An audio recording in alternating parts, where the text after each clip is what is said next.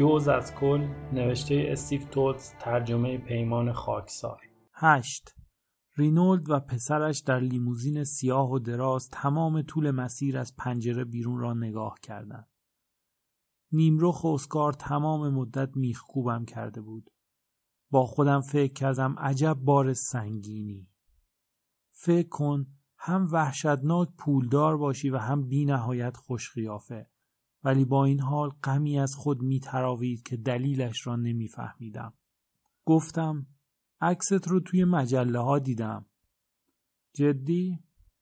همیشه هم یه مانکن اساسی از بازوت آویزونه. خب. خب من همچین بازوی از کجا پیدا کنم؟ اسکار خندید و برای اولین بار نگاه هم کرد. چشمانش قهوه‌ای بودند و ساکن. اسمت چی بود؟ جسپر.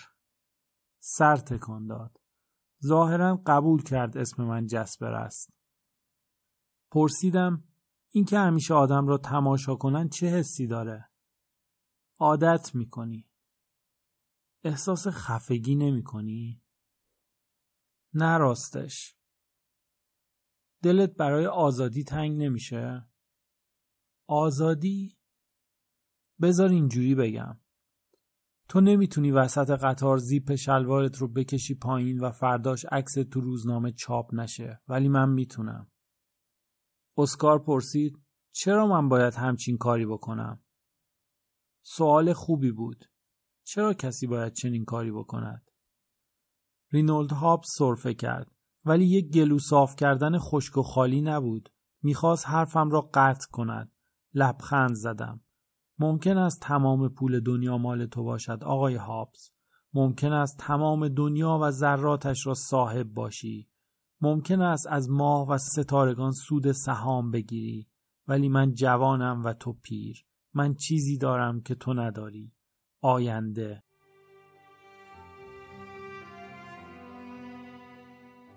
رینولد وقتی از لابلای بوته انبوه میگذشت گفت راجع به اینجا شنیدم یه هزار تو آره؟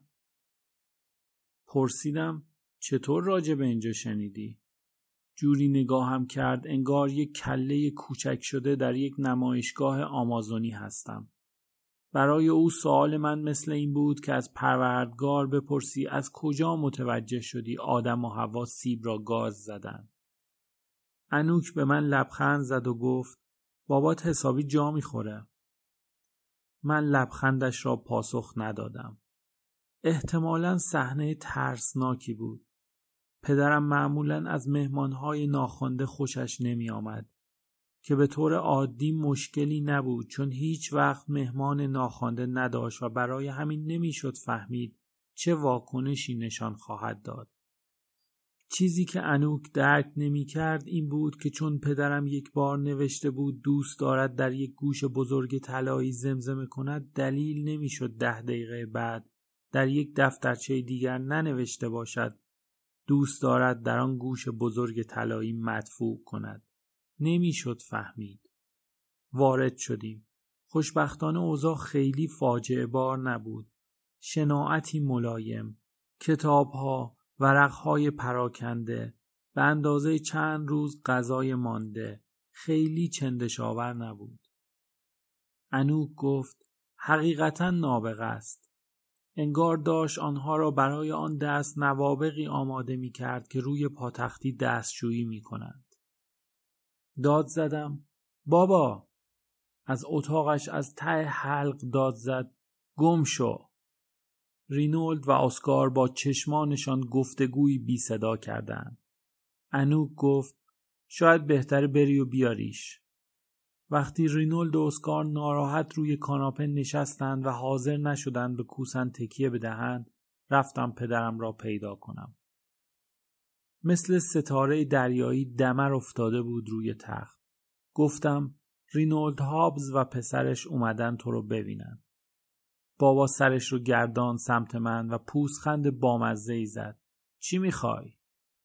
شوخی نمی کنم. انوک فکر کرد دوباره وارد دوره افسردگی شده ای و نگرانت شد و رفت سراغ یادداشتهات و یک بخش پیدا کرد که نوشته بودی دوست داری ایده های بزرگ توی یک گوش بزرگ طلایی زمزمه کنی.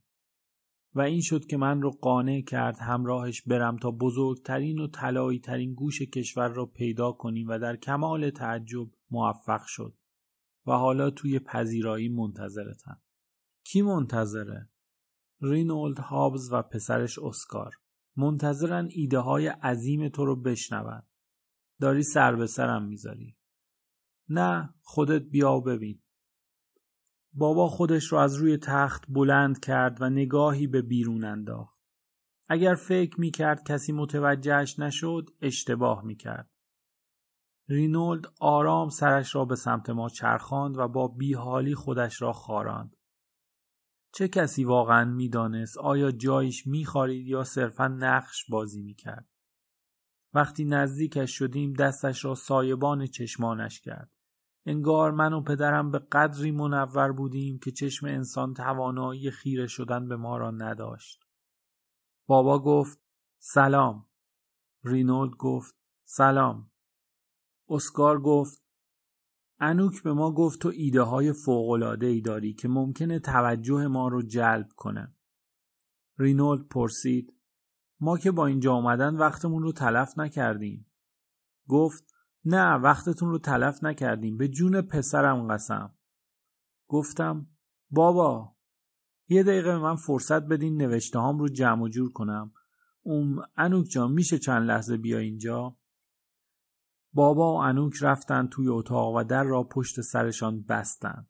من هم می‌خواستم بروم دنبالشان ولی نمی‌خواستم رینولد و پسرش فکر کنند از تنها ماندن با آنها میترسم. هرچند واقعا میترسیدم. همه برای هم سر تکان دادیم ولی این کار بعد از چند ثانیه کهنه شد. بنابراین گفتم نمی‌دونم چرا دیر کردن و رفتم توی اتاق. انوک روی تخت نشسته بود و پدرم روی زمین. روی مجموعه ای از دفترچه های سیاه دلا شده بود و دیوانوار ورق می‌زد. صحنه آزاردهنده ای بود. صدای فستش را میشنیدم. ازش استراب نشت می‌کرد. انوک برایم شکلک درآورد. شکلکی پر از وحشت. بابا بدون اینکه نگاه هم کند به هم توپید. واسه چی وایسادی اونجا؟ آماده ای؟ انوک گفت هنوز نتونسته یه ایده خوب پیدا کنه. منتظرن. می‌دونم. تو به جون من قسم خوردی. یادته؟ انوک گفت خیلی خوب آروم بگیرین. کسی در زد. بابا در گوشم گفت چراغ رو خاموش کن. بابا ما رو دیدن که اومدیم تو اتاق. دیدن که دیدن همه اینا مسخره بازیه. بابا یک بغل دفترچه برداشت و رفت توی پذیرایی. من و انوک دنبالش رفتیم. بابا نشست روی صندلی و یکی از دفترچه ها را برداشت و آرام ورق زد و نوش نوش کرد. خب بله ایده چندتایی دارم که فکر کنم براتون جالب باشه. تا صفحه آخر ورق زد و دفترچه را محکم بست. ظاهرا ایده به درد بخوری پیدا نکرد. چون یک دفترچه سیاه دیگر برداشت درست شبیه قبلی. دوباره نشنوش کرد و ورق زد. تخم چشمانش عرق کرده بود. از این دفترچه هم چیزی در نیامد. از جیبش دفترچه سوم را درآورد. من الان خودشه. این چیزیه که ممکنه. نه فکر نکنم. صبر کنین. چند لحظه؟ یه لحظه. قسم می‌خورم. پنج ثانیه. پنج چهار سه دو یک و برنده هست. اون یه ثانیه دیگه. خنده مثل کرم روی صورت رینولد خزید. دوست داشتم با پای یک فیل لهش کنم. در بهترین حالت هم متنفر بودم پدرم را تماشا کنم که در میان آفریده های خودش میلولد. ولی وقتی به این صحنه استهزای دیگران هم اضافه می‌شد دیگر نمی‌شد تحملش کرد. بابا دیوانوار سعی می کرد تلسم بی تصمیمی را بشکند که ناگهان رینولد بشکن زد. دو بار. فکر کردم پولدارها اینجوری دستور می‌دهند. جواب داد. پدرم از ورق زدن دست کشید و از ابتدای صفحه‌ای که همان لحظه باز کرده بود شروع کرد خواندن. ایده برای رستورانی با تم آدم خاری. هر غذا شبیه یکی از اجزای آناتومی انسان. ایده در هوا معلق ماند. مسخره بود. هیچکس واکنش نشان نداد. دلیلی هم نداشت. چشمان پدرم دوباره به میان نوشته ها شیر زد و شروع کرد به جستجو. رینولد دیگر بشکن نزد. مجبور نبود. پدرم از بشکن زدنهای رینولد پیشی می گرفت و اتفاقی بخشهایی از نوشته ها را بلند می خواند. آموزش های مربوط به مواد مخدر باید بچه مدرسه ها را مجبور کنیم با یک معتاد که دائم در حال چرت زدن است زندگی کنند. بچه باید تزریق و استفراغ و دزدی از خانواده و خماری و نهایتا مرگ معتاد بر اثر مصرف بیش از اندازه را ببیند.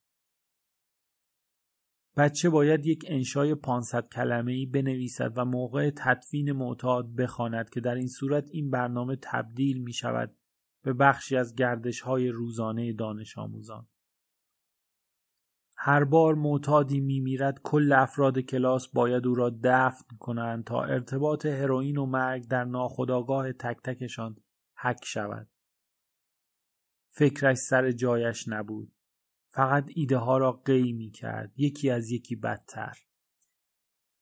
به عنوان جریمه مقرر شود بی خانمان ها اجازه پیدا کنند در خانه بانکدارها زندگی کنند و دیوانه های آواره خیابان بتوانند در دستشویی قولهای صنعت تبلیغات برینند. رینولد آرام گفت بعدی به آدمهای مشهور مثل گله گاو پابند ردیاب وضع کنند تا هر وقت در خیابان راه می‌روند بعدی بر اساس میزان تولید آلودگی با اتومبیل یا مصرف بیش از حد اسپری و مواد غیر قابل بازیافت یا آب محاسبه شود که یک نفر چقدر به محیط زیست آسیب زده و بعد مجبورش کنند به همان اندازه پول یا وقت صرف بازسازی طبیعت کند. چشمان رینولد برقی گذرا زدند به این نشانه که فکری از سرش گذشته. از این چه پولی در میاد؟ هیچی. بعدی. تمام مردان و زنان و کودکان این کشور میلیونر شوند. رینولد چیزی نمی گفت ولی با چشمانش حرف می‌زد. حس تحقیرش در اتاق تبدیل به یک شخص شده بود. گفت حتی اگر بتونی همچین کاری بکنی چرا باید چنین چیزی رو بخوای؟ سوال به جایی بود. بابا خواست جواب بدهد که رینولد گفت خیلی خوب مارتین. حرفات رو شنیدیم. حالا می‌خوام تو حرفهای ما رو بشنوی. باشه؟ باشه ما می‌خوایم یه برنامه تلویزیونی ویژه راجع به تری دین بسازیم واقعیت زندگیش رو متوجهی چیزهایی که کسی نشنیده شاید هم یه مینی سریال تو دو شب بزرگ داستانی که هیچ کس قبلا نشنیده. پدرم با شنیدن اسم برادرش خشکش زد. با ناراحتی گفت خب بسازین مگه کسی جلوتون رو گرفته؟ تو ما گزارش های پلیس و روزنامه های اون دوره رو داریم ولی هر کس دیگه ای که اونجا بود توی آتش سوزی از بین رفت. فقط تو موندی. بدون همکاری تو نمی‌تونیم کاری بکنیم خیلی چیزها هست که نمی‌دونید برای همین اومدین؟ بله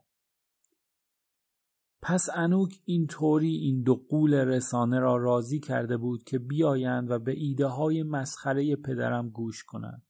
عجب اشتباهی.